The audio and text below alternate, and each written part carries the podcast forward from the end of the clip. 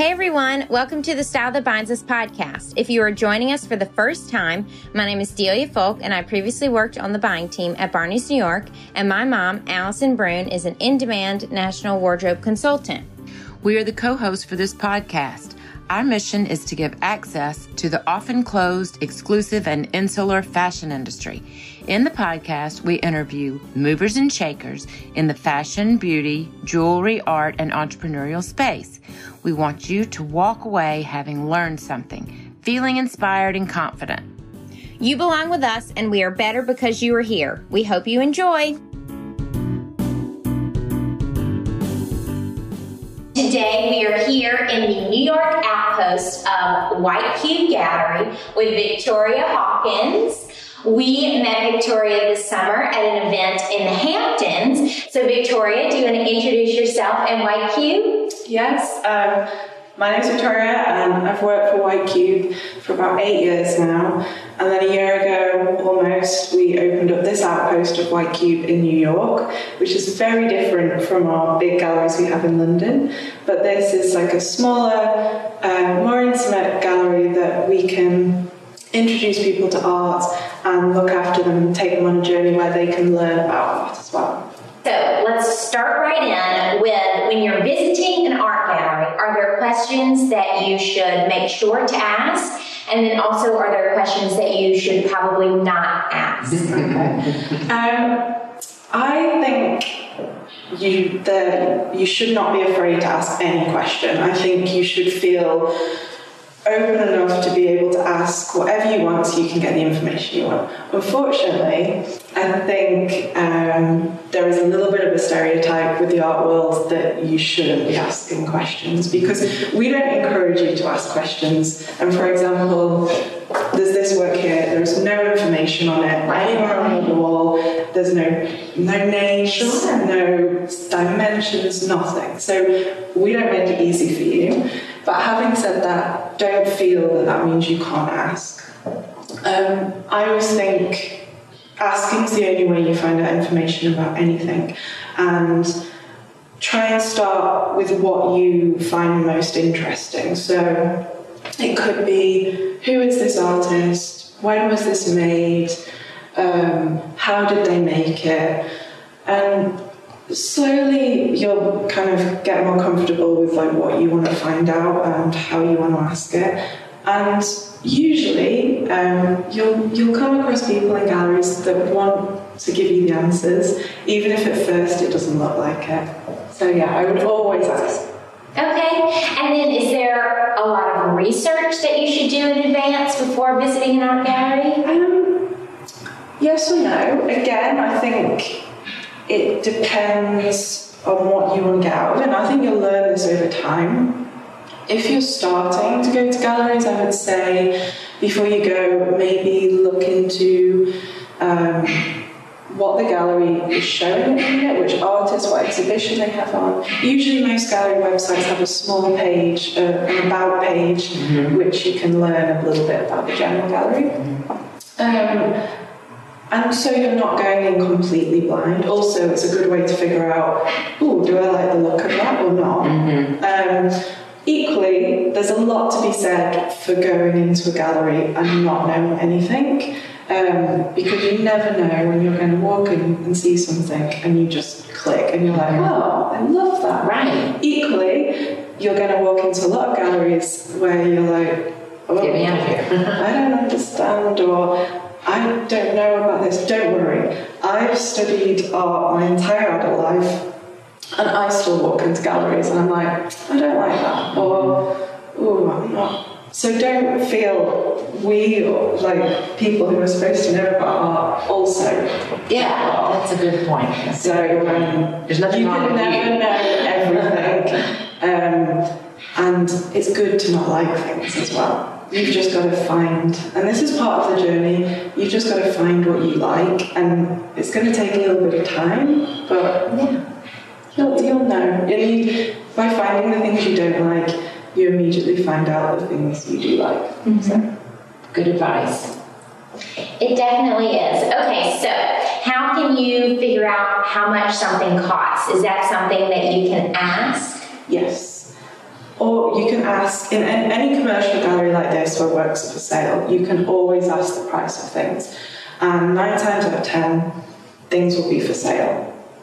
And remember, a gallery in many ways um, is a functioning consumer experience. We're a shop, albeit for art, and um, so we are here to also enc- like encourage you to learn and love about art, and as a part of that, we can give you the prices for work. So just ask, and I appreciate that can sometimes be intimidating, but don't don't be intimidated by it. The person that's giving you the price will often won't be thinking twice about it. So um, yeah, just ask. Good. That's a good, good, good thing to know. It's true. And then, so let's say you walk into an art gallery, you fall in love with a piece, and you decide, I have to have this. What is the process like of acquiring a piece of art from an art gallery?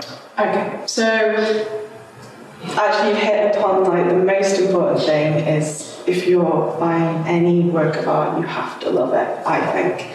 And you kind of totally nailed that.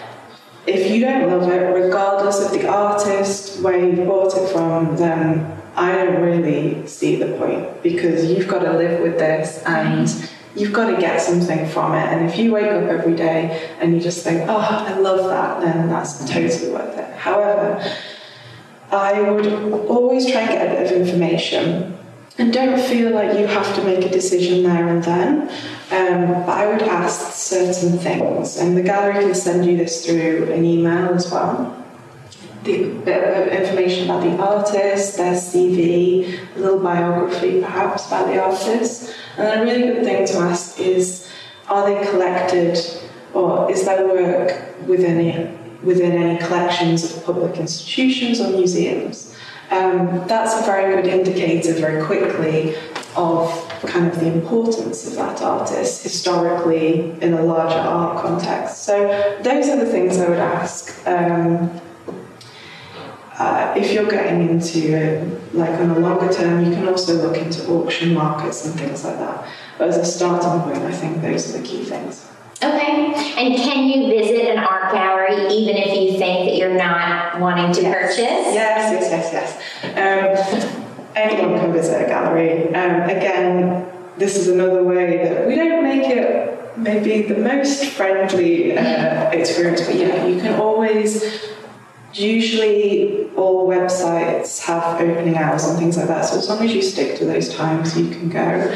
Um, I think the easiest way is to, if you have anyone that you know that works at a gallery, just get in touch with them and you go to them first and they can kind of help you basically and then say, oh, you should also go here or here. Um, and before you know it, you'll start picking up um, places to go and what to see. But yeah, it's just once you've made that first like one move, the ball will be rolling and then it'll be good. Okay, so how does an art gallery determine the price for a piece of artwork? Okay, so that's an ongoing conversation between the gallerist and the artist. And the gallery has to price the work at a point that covers um, the labour, the amount of hours that the artist has put into the artwork, and also all the fabrication costs for that artwork. So, for example, a painting has very different materials in it compared to a bronze sculpture, and those will have different price points. So you need to bear that into um, consideration. Also, uh, whether the work of art is unique or whether it's a print or an edition affects the price. Okay. Um, if a work is unique, it intrinsically becomes more valuable just because it is the only one that exists. Um, but yeah, that's something that goes on between the artist and the gallery, and they try and price it. So uh, fairly price it so it covers all the things the artist needs and allows it allows the artist to make some money to produce further work, but also um, there's a little bit of profit there. You right, you have to make some profit. Yeah, and the galleries, the gallery's profit from the work basically covers everything that the gallery has put in to support the artist. So that could be PR, it could be marketing, it could be um, spending money to install the work in an exhibition or shipping it to an art fair. It all adds up, Sure. um, and it changes from work to work and from artist to artist what they demand. But that's roughly how we do it.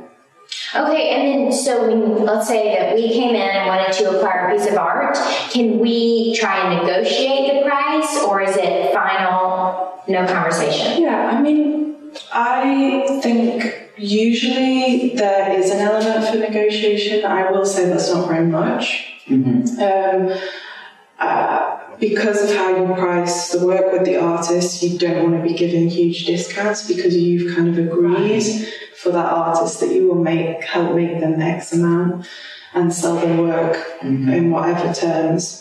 Um, so you want to give them the best deal you can. But again, the gallery does have the ability to speak to the artist and say, look, well, actually, I've got these people that are really interested in this work. I think it would be really good for you to mm-hmm. sell this work. How about on this one, we offer like a little 10% discount or something like that? Mm-hmm. And usually, there is an understanding that we can make that happen. Mm-hmm. Not always, but Right. that, that there is that possibility. I'm not saying it would always happen. Right, of course, of but that that can happen. And if- Depending on the circumstance. yeah, of course. Right, and that's nice, though. The other thing to know is that actually the people that do get larger discounts are museums. And that is because um, it's really important for artists to have work Oh, in museums because it adds a kind of um, Oh, sure, cachet. yeah, it's definitely a cachet. Um, and it's great to have that work constantly on public display. That's brilliant. Um, because, especially now, museums don't have very large budgets to play with.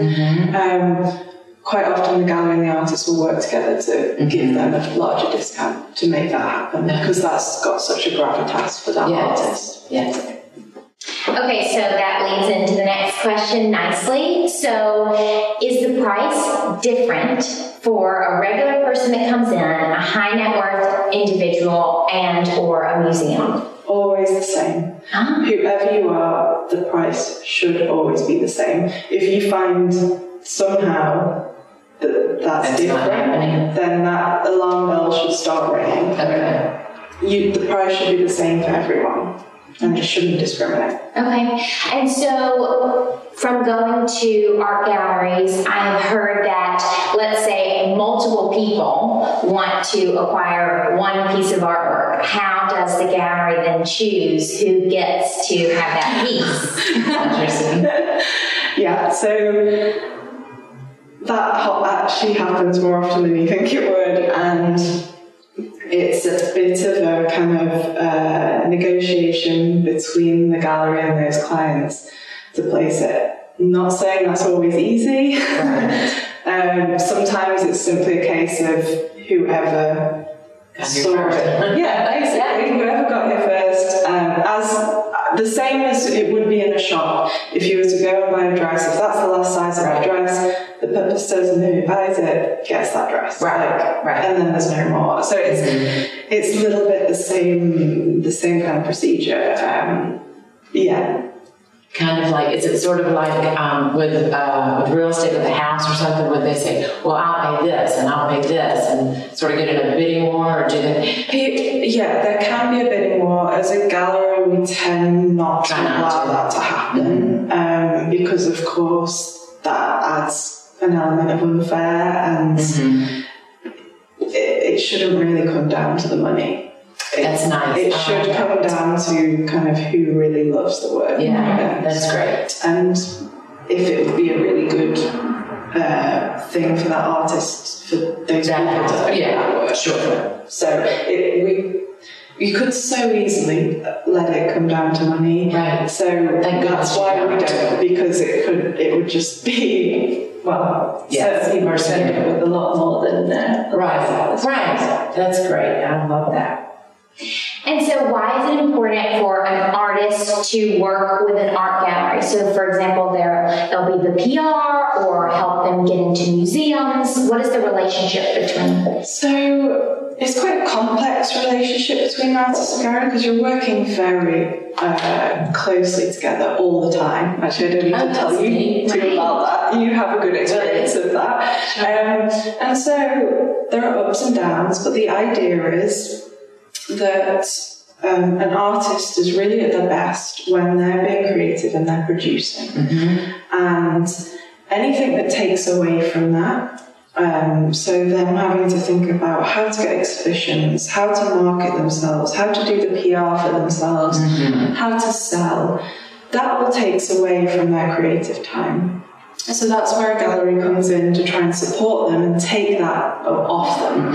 And because of how our gallery functions, we have all those connections that we can make that happen. We can put them in touch with like museum cura- curators. We can try and sell their work. Um, we can create those links for them, which then they can reuse in the future. But it just allows them That's nice. almost not to have to worry about that side of it. and have just to push themselves. yeah, on people, you exactly. know. Because it's hard, and It is. as an artist, what you're doing and what you're producing is very personal. Right. It's a real labour of love, and so Sure. you a gallery can be that buffer in Yes. between the people saying Yes. yes, or no, so you're not getting so Yes. kind of emotionally caught Right. up in it. So you really want to be with a gallery that understands you and nurtures you. Yeah, yeah. Yes. It's, it's a bit. It's like um, any other relationship. Um, you want it to be a good like relationship Right. where it's great for both people. Yes. Um, because hopefully you're in that relationship for a long time and you're going to help nurture each other and Yeah. Yeah, you want to get on with that person, but equally you want to be more than friends. It's still got to be professional. Yes. So it's getting that balance. So which isn't Yes, easy, as we that's all know with any relationship. It's Right. straightforward, but um, ideally that's Yeah. what you want. Okay. Okay, so when an artist has a piece of their artwork in a museum, how does that affect their level of respect and also the market value of their art? Um, it has a huge um, effect, actually. It's one of the most important things for an artist to have their work within museums um, because uh, a museum basically is trying to, uh, in the long term, pick out all these big cultural objects that are historically um, important to internationally as well. And if a museum curator has decided to have your artwork on the walls of their museum, then there's a reason for that, and it's usually because you you've created something important culturally, historically, politically, socially, and a museum wants to buy that because they want to make that idea, that object available for the general public. And that's an amazing thing. Um, because once it's in that collection, it's in there forever, really. And so you can, you're in that collection with all the great artists, um, all these beautiful objects. I mean, you just have to go to like the Met Museum, and everything is just It really validates. yeah. Um, and that's that's kind of why it's so important. And as a gallery, that's really what you're trying to push as well. Those kind of acquisitions and connections, because that in the long term is Yeah. what's really important. And eventually, yes, it, it does affect the market price and market value because the more institutions and museums you're in, the, the gravitas gets bigger almost. And eventually, ideally slowly over a period of years, it will mean that there'll be kind of a market increase. But that's all in line with hopefully how your practice as an artist is growing. Right. Yeah. And I would think as a gallery, when you have a lot of artists that are also in public institutions, that builds the respect. Yeah, yeah, it's, It's it's how it works total everybody. knock-on effect. Um, Yeah. because uh, I mean, you're as a gallery, you're out there trying to push these artists and say, look, they're great, they're great. And when museums start to buy, then you're kind of like, oh, yeah, they are great. Like, and it's like this perpetual Right. cycle of Right. yeah. So That's great.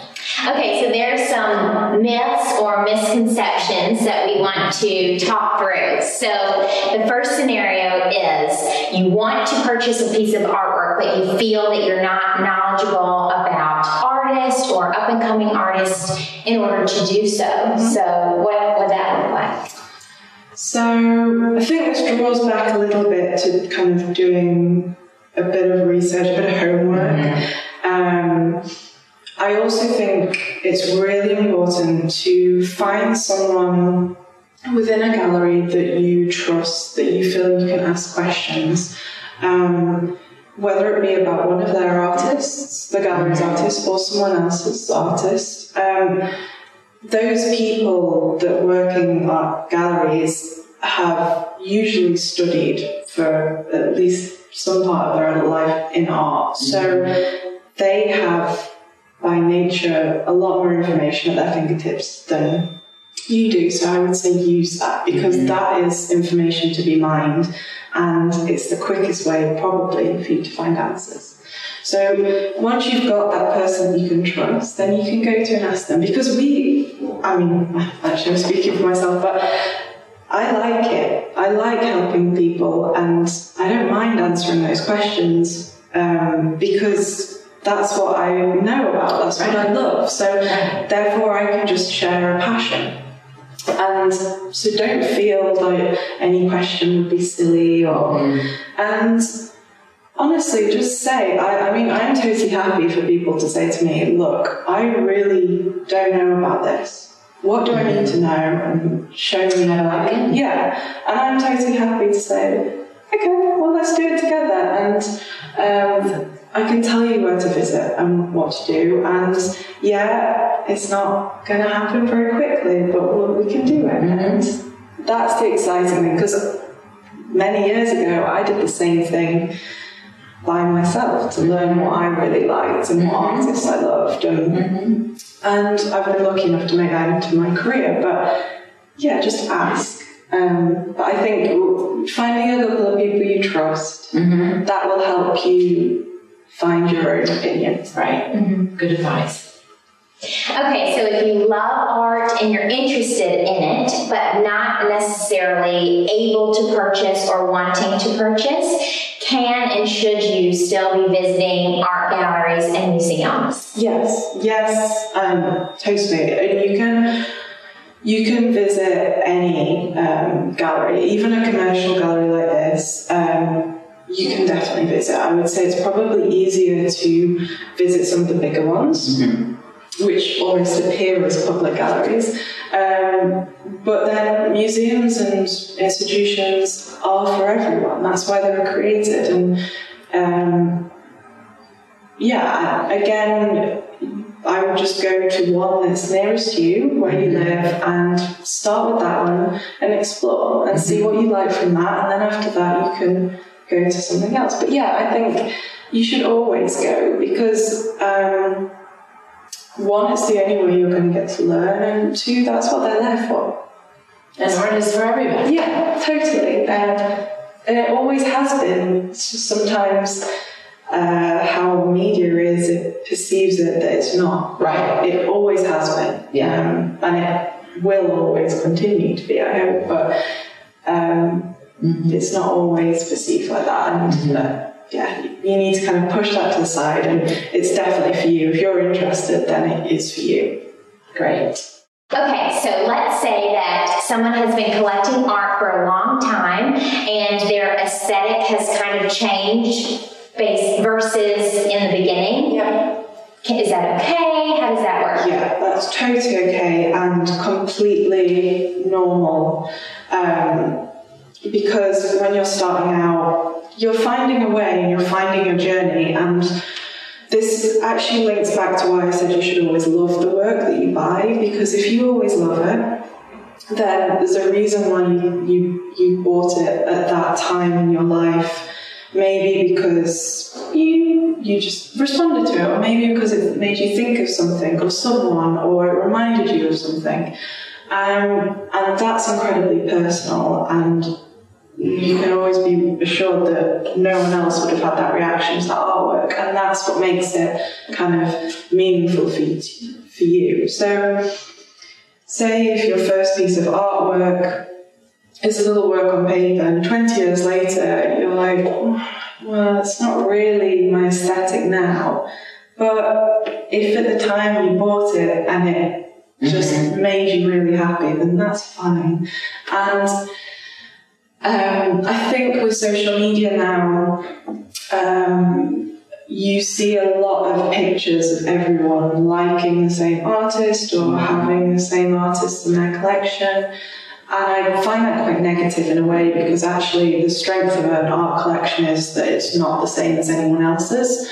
Um, and if you buy with your heart and you buy things you love, that's how it's going to be personal to you. If you constantly are looking on Instagram for who's buying what and you're copying them, mm-hmm. it's not so interesting. Yes. Um, so I wouldn't worry about your taste changing or anything like that. They're bound to because mm-hmm. our tastes change with everything, like what clothes we wear, what food we like. Right. Um, Where we want to travel. Yeah, and so it would be weird if, in a way, right. if sometimes uh, your taste your taste changed. It it would be weird to stop them, mm-hmm. and it's okay that if one day you you say you always only collect paintings, but one day you just walk into this gallery and you see this sculpture and you just think, oh, this is great, and it's okay if mm-hmm. you have a sculpture for a change. Like that's all right, right?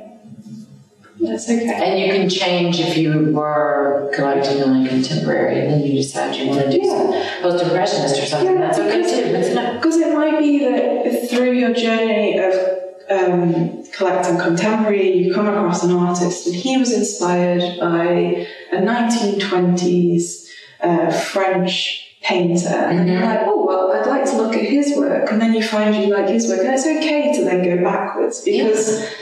That's part of it. Mm-hmm. You can't know. It's almost like going deeper. Yeah, so if you do it in a weird order, or that's fine. You don't need to do it. I don't even know what the proper way to do it is, to be honest. and what does it mean to be an artist in today's world? Oh, I think it's probably um, an interesting time to be an artist at the minute. Um, uh, artists are, they respond to their environment and what's going on around them. So I think at the minute we're, I think worldwide, there are a lot of interesting things to be said and to be seen. Um, but I also think it's getting harder for an artist, um, especially within big cities like New York or London, um, LA, because uh, the cost of being an artist is increasing. Um, the cost of rents, um, materials, all of that. And as with a lot of other people, um, it's pushing people out of these kind of mm-hmm. uh, urban spaces. And unfortunately, um, a lot of culture is centered around artists. And when you think about historically, like big movements um, mm-hmm. throughout history that have kind of happened, it's always started with the cre- creative artists, writers, thinkers. Um, so yeah, I think there needs to be something done to nurture that, mm-hmm. um, and hopefully that will happen. But yeah, I think uh, so it's always a double-edged sword. There's lots, there's lots of material out there to work on, but uh, it doesn't necessarily mean the actual day-to-day living is very easy for an artist and all the social media components and yeah. whether to do that or not. Yeah, it's a minefield. Yeah. Total minefield. Mm-hmm. Another component to this art vertical that I'm very interested in as a stylist, uh, because I get a lot of questions about this, is how to dress in this experience. So, for example, I have a client who recently um, sent me an email asking me, she's she is an art collector in her hometown. It's a small community though. She's coming to New York to an art opening and she's very curious about what to wear. So that's what I want to ask you. What would you suggest someone's coming from Richmond, Virginia, or um, you know, even Greenwich or down south, Alabama or Atlanta. They're coming to New York. They're going to LA to an opening, and they they just want to not stand out. They want to fit in. They want to feel. They want to feel equal to the other people and appropriately dressed. First of all, wear something that you need to be comfortable in. So uh, I wouldn't say. Uh, pick something that's usual for you. Um, now's not the time to be making really bold fashion statements and changes um, because you need to feel comfortable. Because if you don't feel comfortable in what you're dressed in, you're going to feel uncomfortable all evening. Exactly. Um, but I think the nice thing about the art world is there is almost every type of fashion Mm-hmm. encompassed in the art world. Um, but I think you're going to do fine if you dress like reasonably smart, and um, I think that's fine. I think the louder and bolder you go, then of course you're going to stand out, and maybe that's for a good reason. But if you're just starting out, I would say be comfortable, keep low key Discreet, yeah. and you'll fit in and no one will kind of question Why there? why you're there what are you wearing Right. Okay, so would you think if it's, you know, come for cocktails and light, light bikes or whatever, it's a nighttime event, would you wear a dress or trousers? Would you wear heels? Is it is it a little more formal or I guess depending on the gallery and the event? yeah i mean i would say for an evening event it's always a little more formal um, and for example i would wear kind of well i wear trousers or a skirt or a dress um, as long as it's kind of smart, I think we're fine. Um, you, that won't look out of place. I personally prefer to wear a little heel at least, just because for me, that makes me feel more comfortable in that situation. Right. Like if I were Right. to turn up with trainers, which actually, to be honest, probably wouldn't be frowned upon, but if I were, for me personally, I just wouldn't feel smart enough. And it's a lot to do Right. for me for how I stand. Right, sure. So um, that might be the same to you, or it might be something different that you feel. Oh, I need to have. I personally prefer wearing flat pointy shoes, or you Right, know, right, right, right. Um, but yeah, I would say an evening thing always tends to be slightly more formal. Um, uh, and day the day events, or even a opening where there isn't a dinner, is a, a little bit um, more relaxed. And the reason for that is because at those events, it tends to be more a mix of artists, uh, critics, curators, and so each of those groups of people tend to have slightly different dress codes, and so you can be a bit more relaxed with what you're wearing for those things. Okay. Generally. But what about you wouldn't necessarily wear like a cocktail dress? No, the only time I would probably wear a cocktail dress is for a gala or kind of a fundraising evening, or sometimes the kind of um, winter balls and things. I'd maybe go a little bit more refined and for mm-hmm. that. But otherwise, unless your invitation mm-hmm. says, I would just, Cocktail attire, black tie. yeah. Right, I agree. That's one thing I think some people can be overdressed, thinking that it's Yeah. such a momentous occasion. So be discreet, polished, and what you're comfortable wearing. Yeah. yeah I think that's great. Um, okay, and then the other question that I think is important is let's say you when, when you were first starting out so you finished college you have your art degree or your art history degree and now you're working at your first gallery it's a big gallery it's a big deal you're very excited about it and now you're getting to go to these nice dinners with high-end collectors or you're doing all these art openings and you're just expected to be the face of the brand Yeah. but you live in a tiny apartment with five other girls you don't have a huge budget Yeah. and you want to look the part and you want to represent your gallery well so how what what are some a few key pieces you could suggest that are that are really helpful to have in your closet Um, Okay, so um, I think it's worth me saying that that scenario that you just mentioned is one that I'm very familiar with, and I definitely went through that. And um, I do remember starting out in the art world and thinking, oh, okay, well, I'm with all these kind of, as you said, high net worth individuals, and um, how do I fit in? How do I um, look smart and look like I am part of my brand, which was White Cube? Um, and how am I making a good impression without the budget that they have to spend on a wardrobe? It's been a bit of a learning curve for me that I naturally am, I dress quite monochromatic mm-hmm. um, and I just focus more, I, I mean, I tend to wear black, navy, grey. If I'm partic- feeling particularly jolly, I might branch into a white. Um, well, those colors are great with your color.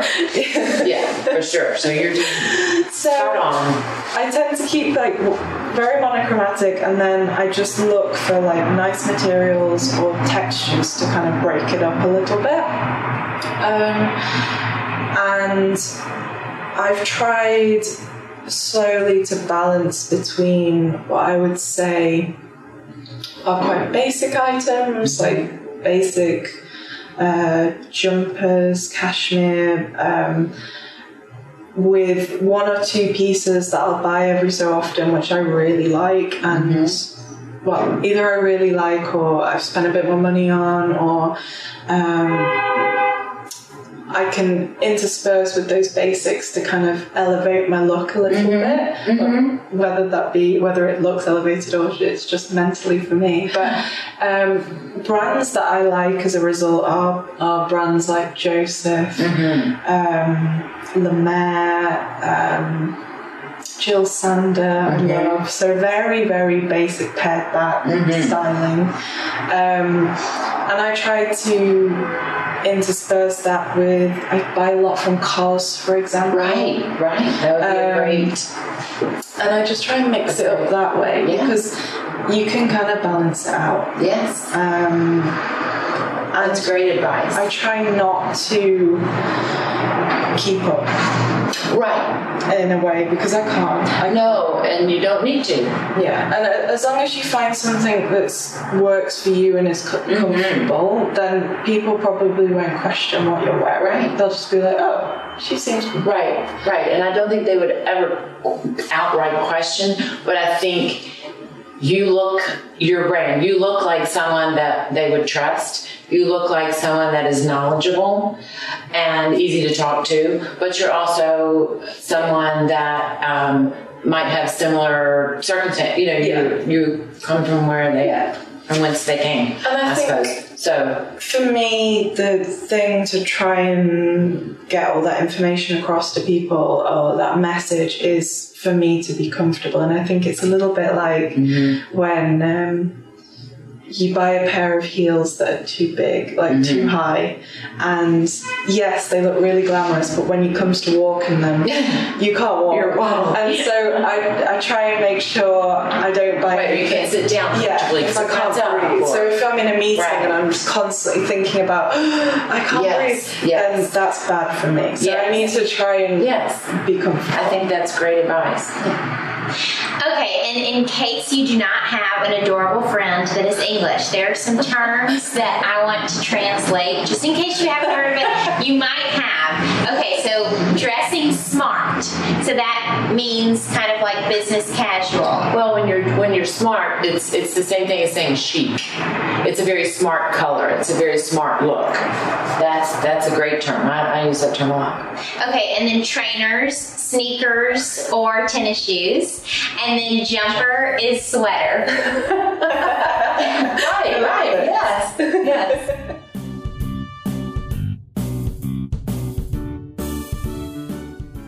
Thank you for listening to the Style That Binds Us podcast.